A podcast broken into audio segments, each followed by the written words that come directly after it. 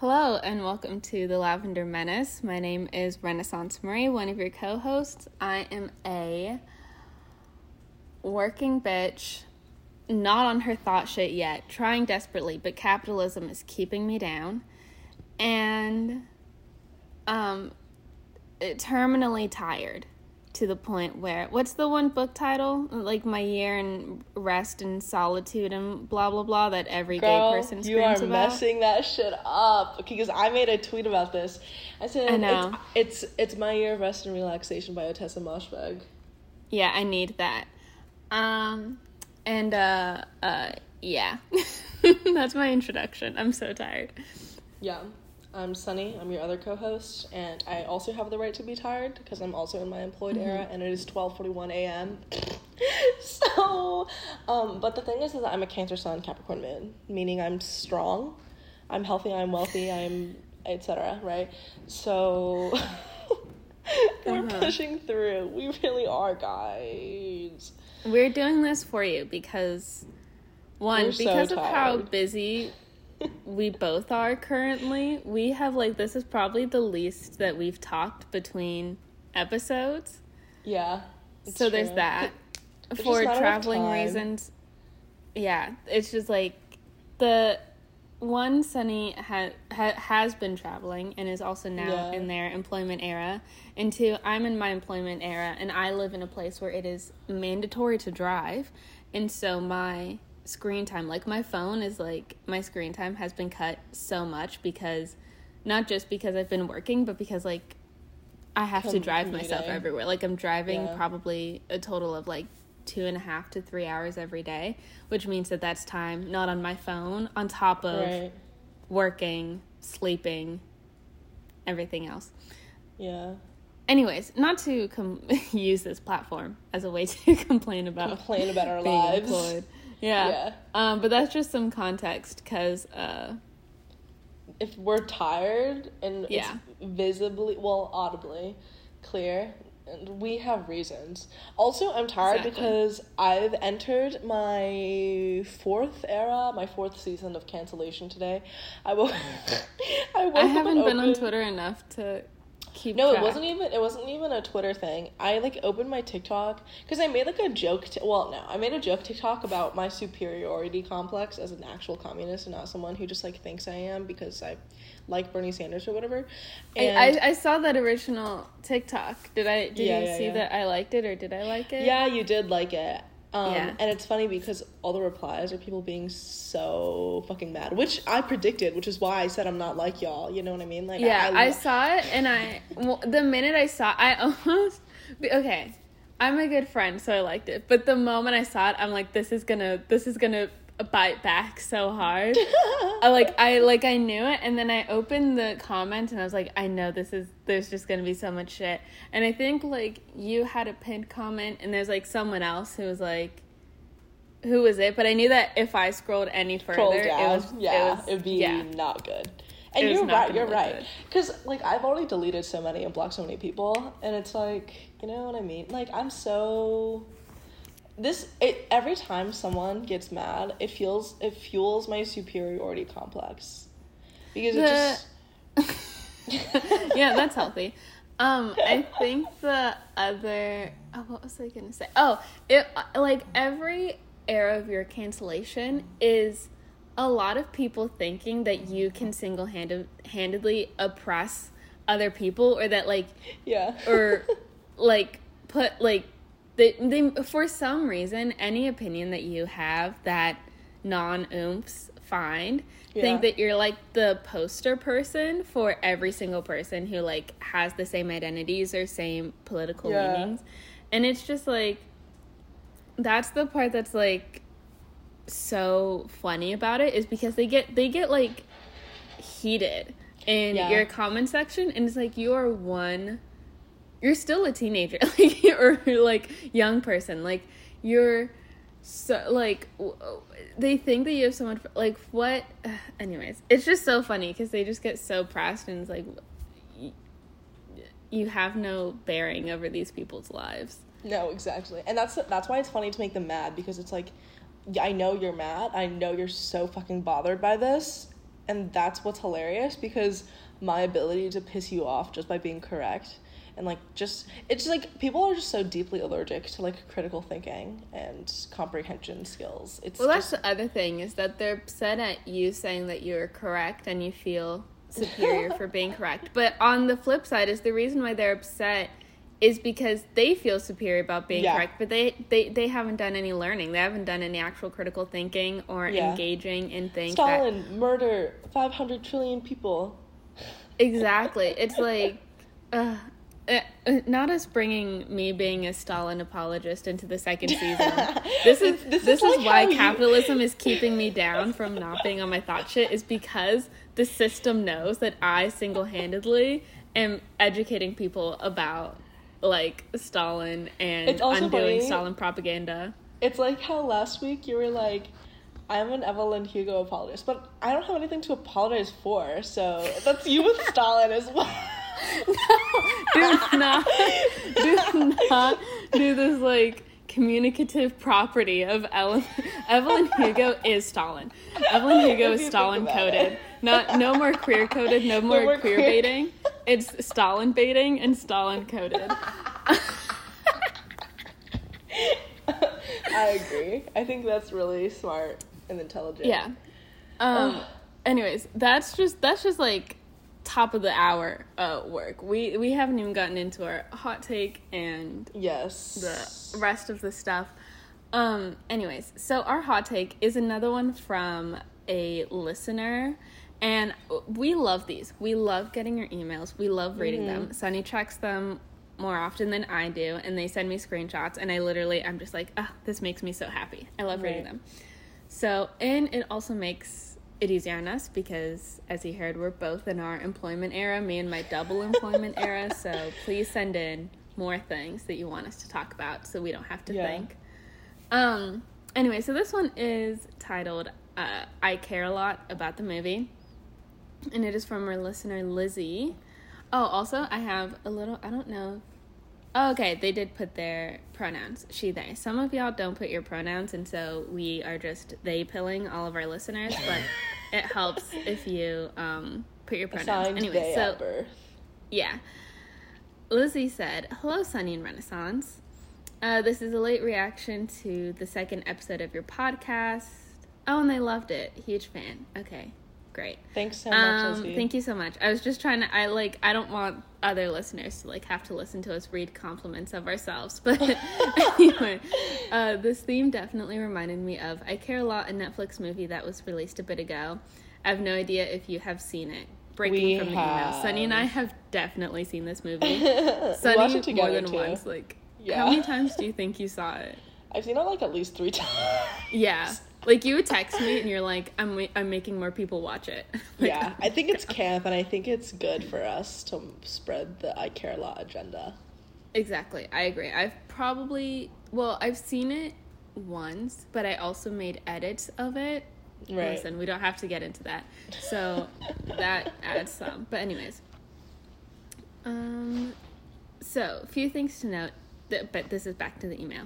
A few things to note. It was written and directed by a white man, and the ending made my blood boil. Spoiler warning ahead, so that's for listeners. It was directed by a straight white man, so the ending makes sense in that aspect. But when you look at what the music or what the movie was projecting, it fucking doesn't make sense. The ending pissed me the fuck off. Like, what? My reading skills right now are so good. Um, you make this entire Renaissance film is like, about let me let me get an Oscar for this reading of an email. exactly. Uh, the ending. Oh, okay, I read that. You make this entire film about a woman conning her way through the system to become filthy rich, and you kill her in the end. What fucking message is that sending? The ending completely contradicts the entire movie, and it's so infuriating. I can't help but think if Marla was a straight man, she would have. Would she have been killed off? I bet fucking not. It's almost like the director was projecting some misogynistic fantasy on the couple's story.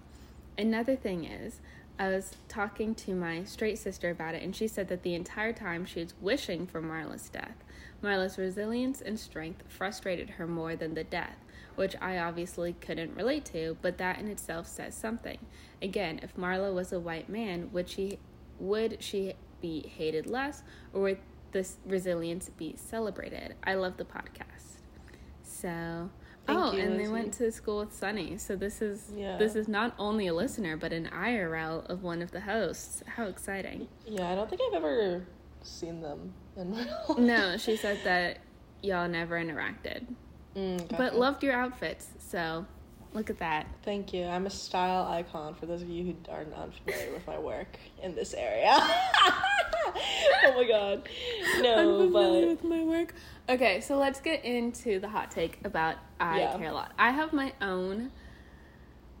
Okay, well, let me just start because I like my relationship with the movie goes back a bit further. So the director is Blakeson. I want to. I think his professional name is just Jay, like the letter J, Blakeson, and he. I Care a Lot is his second is his second movie, and he also his first movie came out in two thousand and eight, and it's called The Disappearance of Alice Creed, and I watched it because I've mentioned this on my TikTok, and I think I've mentioned this on the podcast before, but anyways, Gemma Arterton is in that movie, and I have seen Gemma Arterton's entire filmography. Ipso facto, we get it. I have gay. seen that movie. We get it. You And- are gay. exactly. I'm a gay who has the Letterboxd app, and that should be a crime within itself. But um When are we of that- criminalizing Letterboxd? that's true. It should be. Like I feel like every Letterboxd user is on some FBI watch list, like for sure. They should be. But um that movie is literally insane and is like it's worse than I Care a Lot, but when I heard that I Care a Lot was coming out and that it was written and directed by the same person, me and only um only like literally like one one of my oomphs, one one Right. one of my oomphs Yes. um uh had seen the movie and we were like this is not going to end well and in that regard because i had seen his first movie i care a lot is better than Right. the previous one but if you've only seen i care a lot then it is bad and the things that lizzie is frustrated with make sense to be frustrated with if you go Yeah. in taking it seriously and watching it like any other movie. But since I didn't have that experience, I was like, you know, like the things that they're frustrated at don't frustrate me. I think Lizzie's frustration with spoiler alert if you haven't seen the movie, Marla's like sudden death at the end was interesting because I think I probably while watching the movie took more of the side of what Lizzie's sister was probably saying where it was like, oh this bitch needs to fucking die because like even though she's presented as a protagonist, she's definitely not a good person. She's a morally great character and not only that but she Hold leans on, into you it. She out. knows that she Marla you cut out right after you said protagonist. yeah, the protagonist, Marla Grayson, is a morally gray character and she leans into it. She knows she's not a good person and she doesn't care. And that's how all capitalists and CEOs and rich people are because that is how the only way you can accumulate that level of wealth.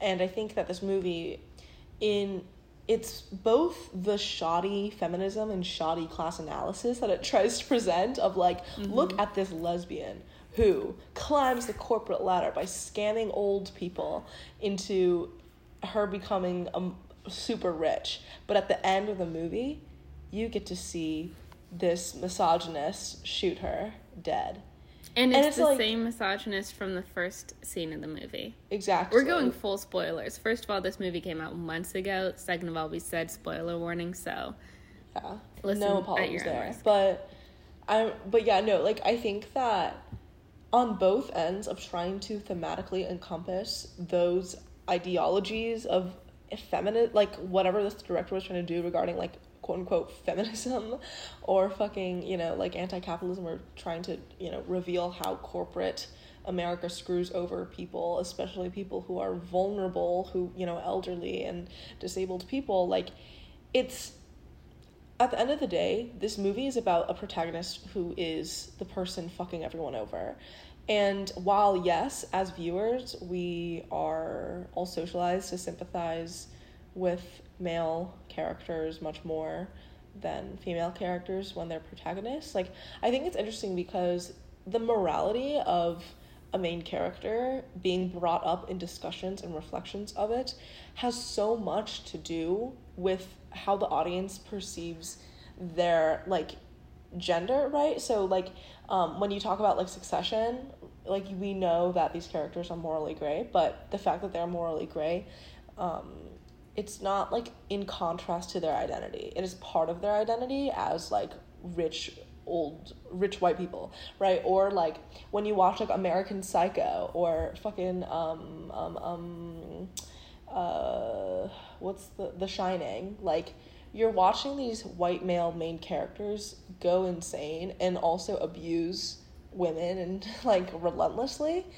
But the morality of these characters is not i feel like the central discussion of the movie the movie doesn't punish these characters for their evilness so i think that the way that in I Care a Lot, Marla is punished for her evilness at the end, despite everything we see her go through. I understand this listener's frustration with that because it definitely is rooted in misogyny and it's rooted in try like rooted in trying to punish someone uh, for the system that they play into and uphold um, but who they choose who the story chooses to punish in the larger scheme of how stories work especially within hollywood it is Can you hear me? shit why does my wi-fi not yeah Oh, is that me? That might have been a me problem. hmm Hello? hello Did you did Zoom like did I leave the Zoom or did you leave the Zoom? you did Okay. I'm sorry. That must No, have been my. Wi-Fi. you're good Um, but yeah you can keep your audio. I think I know the point that you're making right right though. right Um, even though I heard I I missed out on like the last like maybe 30 45 seconds. But um one thing that I was going to say is the Marla's death at the end being rooted in misogyny and this feeling to punish her evilness. Oh, one thing I was gonna okay, two points. One, I think Marla is more presented as like an anti-hero, as like a main character that we're supposed to dislike instead of mm-hmm. necessarily like a classic protagonist in the way that people think of that you're supposed to root, Root for for, the main character. yeah.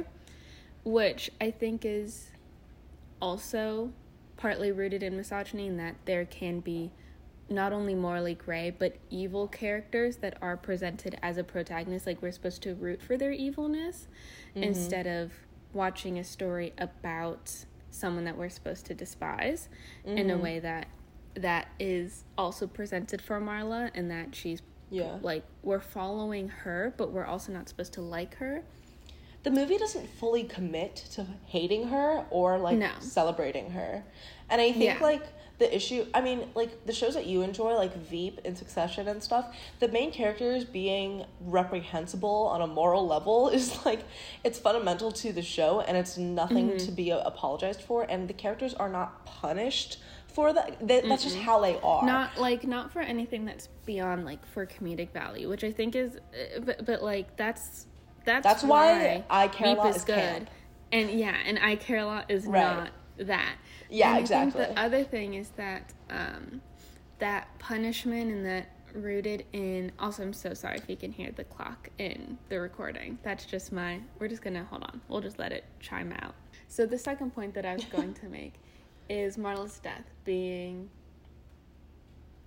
disproportionately like violent and her being punished in ways that other male bad characters aren't is also more like the director's i think subconscious internalized misogyny coming out in his like creative creations and how he directed the movie instead of like explicitly the movie having a misogynist or misogynistic ending because in his first movie the disappearance of alice creed the there are so many plot twists in the movie but that are not necessary that like have no meaning like they're just twists like it's like he thought that somehow adding more reveals would make the plot better, which like was not the case at all. Mm. You're just like, please stop. Like, Right. This, this is too much. You're making this messier. Yeah, and it's like a roller coaster, but like not in a fun, sexy, flirty way. Mm. and there's right. also in that movie, there's like a bisexual twist in the plot. And so with this movie, the two characters being lesbians and like him being a straight male director, but having queer characters is also not new. Like that was in his first movie as well. And I think because the first one was set in 2008, one of the like main characters being bisexual and how it shifted the plot is like much more reflective of the times than this being made in 2020 and having lesbians as the main character. Like it's just like it's very par for the course. And the violence against the women in both of the films are just like a staple of his work. And it's not in a way of like kind of a Quentin Tarantino love for explicit violence kind of way it's just Yeah. like that's just where his movies kind of sit. But also, a through line in both of the movies is that you can't take them seriously. If you sit and watch these movies seriously, Right. you will lose your mind. It's not going to be enjoyable. You're going to be frustrated. You're going to wish that things were done differently. And I think Rosamund Pike also is really important to I Care a Lot being significantly better than the disappearance of Alice Creed, his first movie, just like the cast and also having a Netflix budget, very, very instrumental in this movie being better um, and just coming Right. off better. But I think I Care a Lot is much more enjoyable if you are an average evil woman enjoyer, such as I. If you are an average, uh, like morally am- ambiguous MILF enjoyer, also such as I, uh, then this Yeah. movie is a lot more entertaining. And like the ending, I really Right. just believe is like what Blakeson would have thought would have just been like shock value at the end and like a cool way to have like this secular story because it's the same character from the first scene. I don't think it has any weight in that he was like Yeah. In It's in like that regard. it's like when cr- authors and writers try to make something deep by Mm-hmm. by doing something that is ultimately so shallow. yeah. I think it's funny. like it's funny to see it when that happens. is like it's it's trying to like in the way that like I care a lot is like trying to be feminist or trying to have like this political viewpoint and it's ultimately Right. like one inconsistent and two shallow. That's Yeah, the same thing right. with his first movie. He also tries to has have commentary on class system and gender relations, and it Yeah. is equally, if not more, shallow and inconsistent. so, like that's the thing. Yeah. Like these frustrations are That makes sense. yeah, they're they're valid if one if you don't know the director and if you're watching it as a serious movie. I think a Mm-hmm. way to have a much more enjoyable experience is to not take it that seriously. Just be like, That's why I watch it so many Yeah. times because it's like so funny Yeah. seeing all the little places where you're like, a man wrote that and that is hilarious. like, Also, apparently there was especially a- her feminism lines. yeah, She's like, because I have a vagina. It's like, man, calm down. I'm gonna need you. it also man, this is a Wendy's. sense because her Yeah, the like girl, that's not why they hate you. well for Come that now, reason it let's doesn't use our make sense, brains. but also the woman, the main woman victim that we follow, like doesn't really Yeah. make her consistent with the ideology that Yeah. she has or is supposed to have. Um, and it's just a wild. Because she ends up being part of the mafia or whatever. Yeah, some like, random twist like that. It's so, but I mean the cast Yeah. slays very hard. So Yeah. I think actually a media equivalent, if you liked I Care a Lot, or if you thought I Care a Lot could have been better, that also has a mafia twist at some point, and it also has to do with the morally gray woman. And it also has to do with class and gender relations, but in like a really intelligent way. Mm-hmm. There's this book that was recently released. It's a thriller called Finlay Don- Donovan is Killing It. And I think when I started reading this book, I was talking to Renaissance about it because I was like, this is so fun. Because this like single mom in the suburbs, this like millennial, is trying to get by, and she's a romance suspense author, and like she goes to meet her agent at like a Panera, and a lady is overhearing her conversation, and the conversation sounds really sus because like they're talking about murders and whatever because she writes about people getting murdered in her romance books. And so then the lady who's overhearing this whole conversation comes by and drops a note being like, "Hey, I need you to kill my husband. I'll give you $50,000." And this woman and Finlay is like, "Holy fuck," cuz she's trying to get money to um, challenge her her her hubby, her ex hubby, uh, in the court of law because her ex husband literally cheated on her with their real estate agent, and now he is her landlord like in the house that they bought. And he is now w- together with the real estate agent three houses down on the same street. And she has to watch their two kids it's a whole like custody battle situation. And she doesn't have money. She doesn't have any money because she hasn't sold any books in a long time.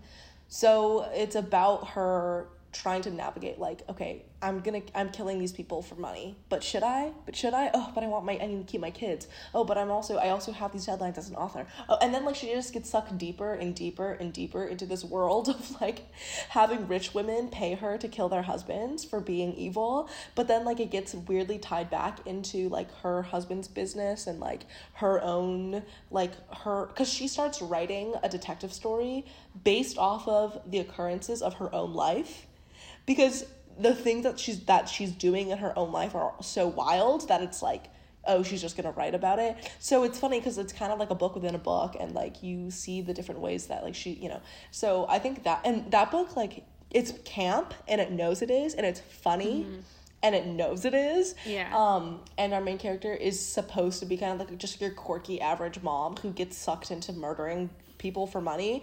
And it's like dream. no it's actually no, and she's literally a MILF who is trying to who's who's murdering people. And then she like her nanny gets roped into it too, because like towards the beginning of the book, she's like dragging a dead body into her house, and the babysitter just happens to be there because she thought that the house was empty. She's like, ah, fuck, and she has to explain the whole situation. And she's like, okay, well, I'll help you, but you need to give me half of the money because I need to pay off my student loans. Like it's like shit like that, right? Like so anyway the discussion of like the campiness of i care a lot and the way that it fails in addressing what it tries to talk about within gender relations and also like capitalism and how it screws your average person over i think finlay donovan is killing it by oh fuck what's her name forgetting the author's name but um that book is like it's a much more fun funny and well written like version of what this guy was trying to do i think and i care a lot in giving us like this thriller. But I think I care yeah. a lot anyway. is as camp and as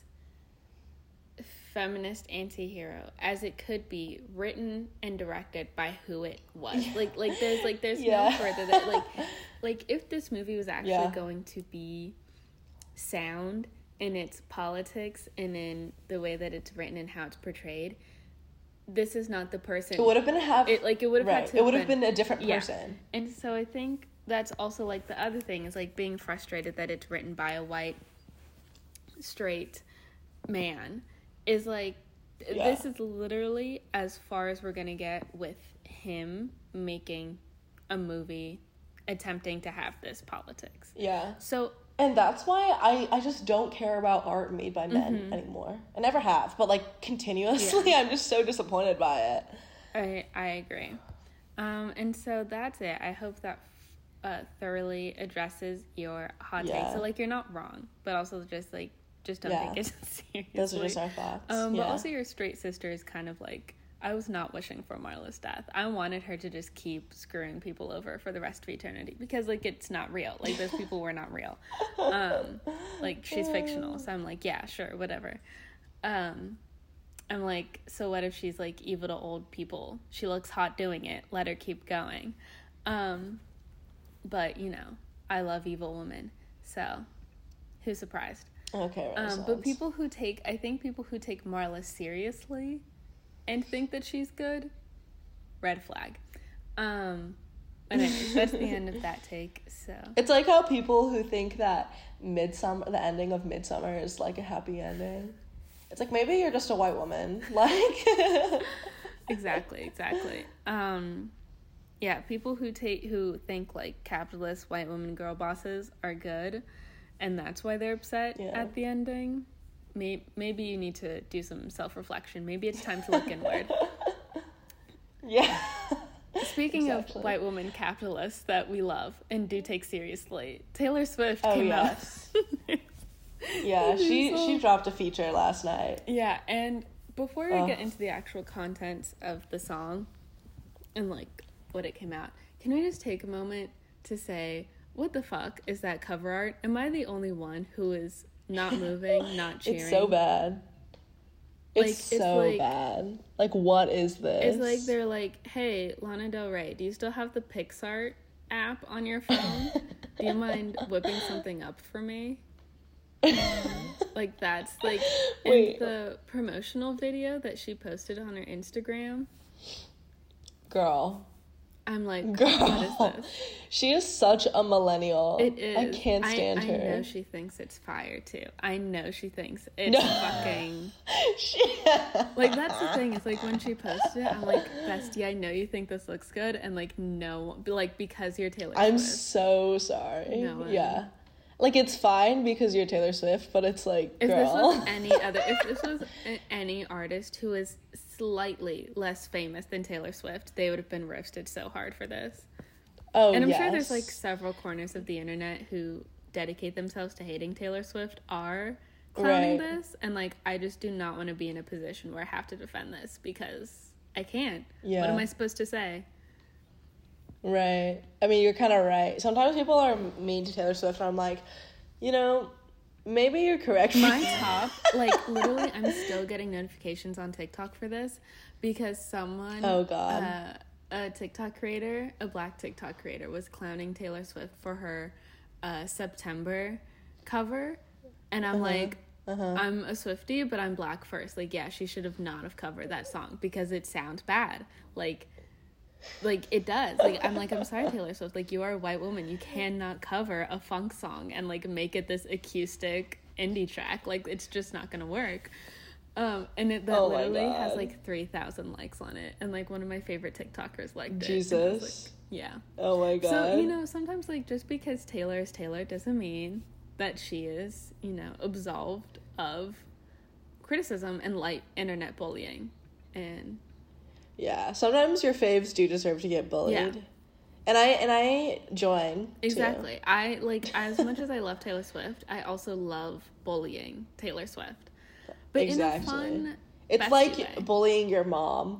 yeah, which you also partake in daily. yeah. We Um, love we love to bully our our parents. Exactly. So Taylor Swift dropped. Uh, have you, you you've listened to it? Yes. I have, you listened yes. to the I other to in the shower. songs that it's like a like a trio? She's only in one, but did you listen to the other songs? No. I don't care about men's music, remember? Exactly, exactly. well, the other one is um, sung by I don't know this artist, so I'm gonna take a crack at the name. I think it's Anais. If it's if the Uh-huh. accent matters, it's Anais. Anais Mitchell. uh-huh. Um, but the Ghost of Cincinnati is sung by a man, and I'm like, okay. But um, Right. I I listened to all three just once, and Taylor's is the better of the three. The best. of course. Yeah. Of course. I think Renegade kind of proves to me she's the queen of a pre-chorus. Like the that catchy little oh my god, it gets me every time. It's It's so good. so good. And I tweeted, I think I tweeted on the podcast account, me thinking of how to make this about Evelyn Hugo and Celia St. James. and the thing is that it is. I did it. But I'm like, you know Yeah. what? I'm not going to tweet about it because I want everyone else to come to their own conclusions. But Uh-huh. the thing, okay, so if if if you're still following me on this, Time in times like these, Yeah. let all your damage damage me and carry your baggage up my street and make me your future history. It's time. You've come a long way. Okay, Open the blinds. We're gonna get Anyway. stri- you know, we've we've me talked about Taylor. Taylor. Swift strikes like a motherfucker. Oh my she God. sits Yeah, on she rooftops does. like She's a girl boss for like that. an assassin, and is waiting Yeah. for anyone who sings longer or uses longer than three seconds of her music in any context, and she strikes it down instantly. Yeah. Um, what yeah. was I gonna say? Oh, so what do you think? Uh, which scene do you think I'm gonna say this song goes to? Do you have the Um, book memorized like I do? Dude, I read it three years ago. No way. Okay, so listeners, think of the scene that you think I'm gonna say. I'll give you a moment. Oh God. Okay, so this is it. This scene fits so well Okay. in when Evelyn and Celia meet for like like they start their relationship again for the last time, so like right before they go to Spain and all that. Mm-hmm. And Evelyn goes from she's married to Max Girard and she's flying to LA to meet with Celia again. And there's like this whole thing and it's like when she's like, Do I take the letters? Do I not? And then she goes up to get the letters and then Max is like, What are he's French. He's like, What are these? That's a terrible French accent. I literally speak French. Anyways. And and then um but like when Evelyn there's this moment when Evelyn's like Wait, I just realized I didn't book a hotel in LA because I'm just always so used to staying with Celia. Like, do I book a hotel? Do I not? And there's a line in Renegade that like kind of reminds me of like that moment when she's thinking that and she's like, What if I like if I book a hotel, will Celia think that I don't want to be with her again when I do? But also if I don't book a hotel and she like doesn't want to get back together, then I don't have any place to stay. Of course, if you've read the book, you know what happens. And uh like also just like talking about future but also endings and also like getting back together and like those kinds of themes really remind me of like when they're having that conversation in the restaurant in Los Angeles and then Evelyn's point of view right before then and also what happens in Spain and their relationship afterwards. Anyways, that's where I place Renegade in the Evelyn Hugo Celia St. James timeline. So if you're interested in that, if you've read the book, that's my takes on that. As you can tell, I'm still very thick in this hyperfixation. Very Mm. thick. Really? Really? I literally posted more more photos of me reading the book today. Yeah. Girl, some people some people get therapy and some people do not. Like no, we I really I need to be bullied out of this because that's the only thing that's ever gotten I'm me trying. to stop talking about hyperfixation. I'm trying so hard. You really are, but the thing is, is that so many other people encourage me, and I'm like, no, like I post No, these true. things for you to stop encouraging me, because like because I'm sure you need to tell your Stan Twitter friends to tell you to shut the fuck up every no, single time. they they are like, oh, I'm reading it because of you, and then they like my tweets, and they're like, oh my gosh, like yes, and then they They're just they're enablers. They are like they, keep are. eating it up. So I'm like, okay. I made a thread and it's Now kind of what? going like it's not a hit hit tweet like in that it's hit, you know, thousands, but it's like in the hundreds of a thread that I made. rounds. Um Oh I don't want to say it because then I feel like people are going to like look for it and then find my stand I need to go pee. Yeah, it's not an episode until you go pee. Yeah, but I can't hear you because the headphones. So, um, if you say anything, um, I will not hear Okay. you. Okay, bye. Sunny has left. I'm just gonna tell y'all. So, also some of you, not some, I think like two, two listeners follow my Stan account and my personal account, and I don't know if you know that I'm the same person, and I'm like, uh, you know, like I'm like worried because also I like tweet the same things on both of the accounts at the same time, so I'm like. Do they think it's a coincidence? Do they know that it's me? Because I've never actually said my Stan Twitter handles. Like, what if I'm like just starting to expose myself? And the thing about me and my Stan Twitter is like, and the reason why I say it, but I don't like say it, is one is like my private sector of the internet that I really do enjoy, and that's like where I have those friendships. But also, it's like I say things that it's like it's not that I don't want y'all to see it. It's just that it's like my stand Twitter is like really my echo chamber. And I feel like y'all are going to want to interact and repeat my takes to me in other contexts, in other situations. And Stan Twitter is really a place where I can just shit post, say my things, say my shit, talk my shit, and not have it repeated back to me in any way that like questions it. Uh, because everyone there is like on the same page, you know, don't have to preface anything.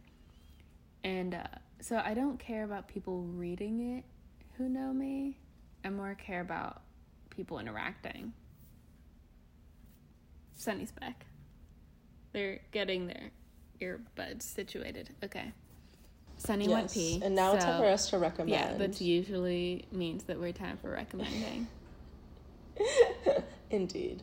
Okay, since we were talking about morally gray women and MILFs who screw up other people's lives who are also lesbians, mm-hmm.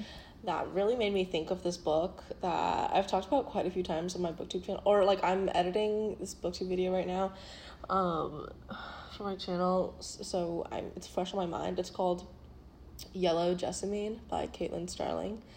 And it's about it's set it's a sci-fi novella and it's set in kind of it's either the distant future or the past. It's kind of unclear basically.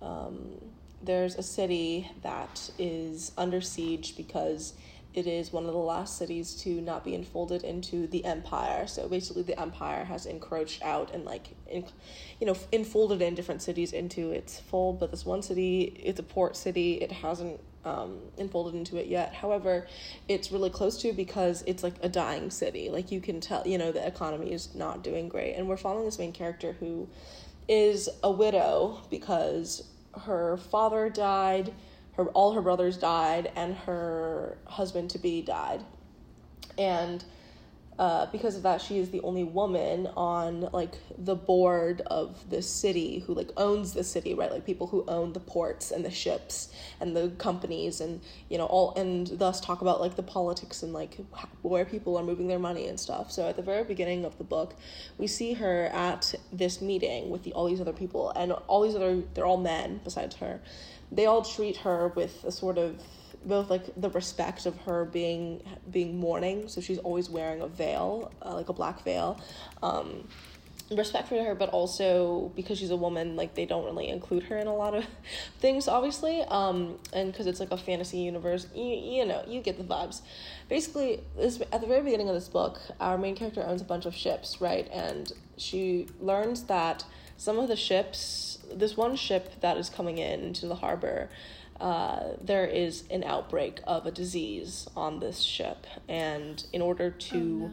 not have that disease spread into the city, um, from her, you know, six sailors, she sends someone out. Um, oh no. Um, she sends someone out to go well okay she has her own ship burned. So she has her own ship burned including all the all the stuff that was on it as well as her her her own sailors. Um, and so that's like what kicks off the story. But basically it gets more and more crazy because like all these different things keep happening where there's this like illness that seems to be trying to find her specifically. And um, she has a handmaiden who is her bestie and who they are kind of gay for each other. And um, she's like very pure and kind. And in contrast to our ruthless um, main character and the reason why our main character is especially ruthless is that she actually um, she actually like she brews poisons um, because she has a garden in in her manor that is a poison garden or like she has a bunch of different types of herbs some for healing some for like particular ways to kill people particular ways to de- like decapacitate people and she has kind of a little bit of a black market going where some of the other women in the city will ask her to give them a little vial of something that can kill their evil husband or whatever. So we find in the we find throughout the book that um, our main character is involved in some dark things and uh, there's a lot of deception and just gothic vibes and a huge sense of dread and anxiety because our main character is really haunted by the reality of her city and also the fact that this illness is tracking her down in like in, th- while climbing throughout the city and she also has many secrets to keep um, and she has to protect her her money her power her positioning within society um, with no one at her side beside her handmaiden and her bestie um, That sounds good. So, yeah. And sexy. yeah it's really good it's so dark and like very vibey Nice. Uh, do you have a second recommendation? Are we going one for one? I only have one, so I think I only I think that's the only one Okay. I have. Yeah. if I have to be honest, I haven't watched anything since I read and now rereading The Seven Husbands of Evelyn Hugo. I still haven't Oh finished the second season of Succession. I was at 207 and then I started reading the book and then I, I just haven't watched anything. Partly because, well, first it was because I was reading The Seven Husbands of Evelyn Hugo. Like I was like reading like three to five hours a night. I said that like I didn't finish it in two nights. I literally finished it in two nights. And then literally right after that, I started working two jobs and I just haven't watched anything because of that. So, this is a bit of a throwback recommendation, but what I'm recommending also kind of in line with girl bosses, morally questionable, we don't really know where her politics lies. I am recommending The Devil Wears Prada. Have you ever seen this movie? Oh my god. You have to have. Uh, I've seen snippets of it. You've never like sat down and watched it? No. Okay, so I had, but still have, this movie on DVD. It came out in 2006. It was probably at five years old, if not like a year later at six, seven years old, my favorite movie. Like, I watched this movie on loop, en répète, like constantly as a child.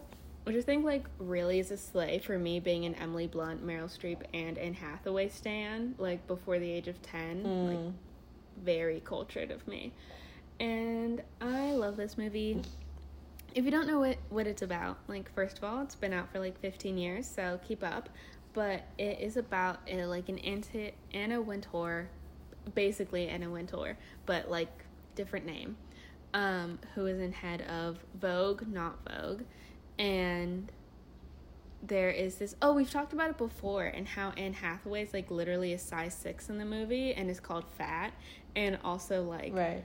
oh when we were talking about jennifer's body and how no women in movies are allowed to be fat or ugly and so the characters that they do call fat and ugly are not either of those things in Yeah. any sense of the word and the way that like we're supposed Right. to believe amanda seyfried is ugly The ugly friend. we're also supposed to Girl. believe that like Anne Hathaway is far too ugly to be um, with these model types, and it's like Oh my god, she's like, it, it's ridiculous. It's just the two thousands, like the nineties and two thousands, in terms of body image, is like actually abhorrent and what was allowed to be Yeah. said and projected. But anyways, Anne Hathaway's like this woman who doesn't care about fashion and doesn't care about how she looks and it's just like I just wear clothes to not be naked kind of thing and then she gets thrusted into this world of high fashion and is taken under the wing of Miranda Priestly played by Meryl Streep brilliantly might I add and she's kind of a foil to Miranda, but also to Emily Blunt's character. Emily Blunt is 22 years old in this movie, which is fucking insane. Actually, it is very apropos that I'm recommending this because its 15th like movie anniversary was just yesterday or the day before, so it yeah. Anyways, um I just remembered that. That was not the reason why I'm recommending it. So, anyways, um oh, and Stanley Tucci is is in it, and I kind of had a mini hit tweet because I said that Stanley Tucci is who James Corden thinks he is and like wants to be, and that he is a straight man who can successfully play a gay man at every turn, mm. and specifically as a right hand gay man to a Meryl Streep character, which if you've seen Prom mm. is supposed to be James Corden's role, and he just he mm-hmm. doesn't have that spark. Whereas like Stanley Tucci, mm-hmm. you're allowed to queer bait your audience. Like like we live for mm. it, we want it. Um, mm-hmm. anyways, so the cast is just amazing. The villain is not who you think it is. I'm just gonna say it because the movie's literally 15 years old. The boyfriend is the villain, not Miranda Priestly. But anyways, can't recommend that movie enough. It's camp, it's fun, very girl boss 2000s um, feminism, but you know, it's great. It's just a fun time, and it's a classic. It is a cinematic classic. So Right. that's my recommendation. Yeah. Maybe I'll watch it with my kids. You should. It's I think someone suggested it the other day. probably a gay kid. Mm, well, Well, aren't they? They're like they're too not not not to be like you're too young to know your sexuality. not to out. Yeah, not to out a child, not to not to push them into something. I mean, Yeah. you know, it, it's a movie for the whole family. But then again, I did watch it as a child, and look at me, a literal lesbian. Yeah. So it's Yeah. a slippery slope. That one. It's the gay agenda. it is.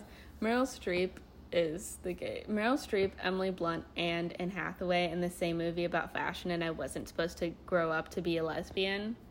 Okay. Okay. Anyways, Oh so God. that's the episode. Sunny and I are both exhausted. Sunny is melting Yeah. on the Zoom right now. I have to do my laundry. I have to make tea. I have to take my medicine. You have Oh to go God, pee I at least a hundred more times. Four more times. Yeah. Um, so before we head out the episode, a couple of uh, shopkeep announcements. The Patreon still not made. I know we said last week that we are going to make a Patreon hopefully by this episode. it's because we're employed, guys. It is. It's because we're employed. and the employed. thing is, is that we need the patr like the Patreon is supposed to help with the employment, yet we are unable to make it because we are both employed. So that's Yeah. kind of a It's the paradox of capitalism. yeah, that's a little bit of a snake eating its own tail moment right there, but it will get made. We have well, the first episode was the We Instagram live, so that was viewable. Yes. This Zoom is being recorded. So we for the second season we're going to be recording our Zooms and so at a certain tier, I think the first tier, you'll be able to watch the Zooms. Uh, we Mm-hmm. Yeah. later want to kind of like get a way for you guys to have like links to the Zoom in a way that you can watch the recordings live Mm-hmm. and see all see it in real time and also hear all the bits Mm-hmm. that end up getting cut out of episodes. Anyways, Mm-hmm. we'll give you all that information when we end up making the actual Like, Patreon, setting that shit up. which hasn't happened. So if you're looking for that for this week, not there yet. Sorry, babes. And that's really it. Follow us on Twitter. If we've been less active, Lavender Pod. yeah, at the Lavender Pod. Me on Twitter at Renaissance. First E is an X, and Sunny at a Sunny Book Nook, a sunny Yep. book now. and Sunny on Instagram with at Sunny with a camera, sunny with a camera. and me on Instagram at Renaissance Marie. And that way, you guys are all cut up for as we continue. Um, I need to update our recommendation thread, all that fun stuff. You guys know what the biz is. So, yeah, Mm-hmm. that's our last little update before we head out. Yes, thank And you so that- much for listening. We're, we're heading out. Bye. Bye.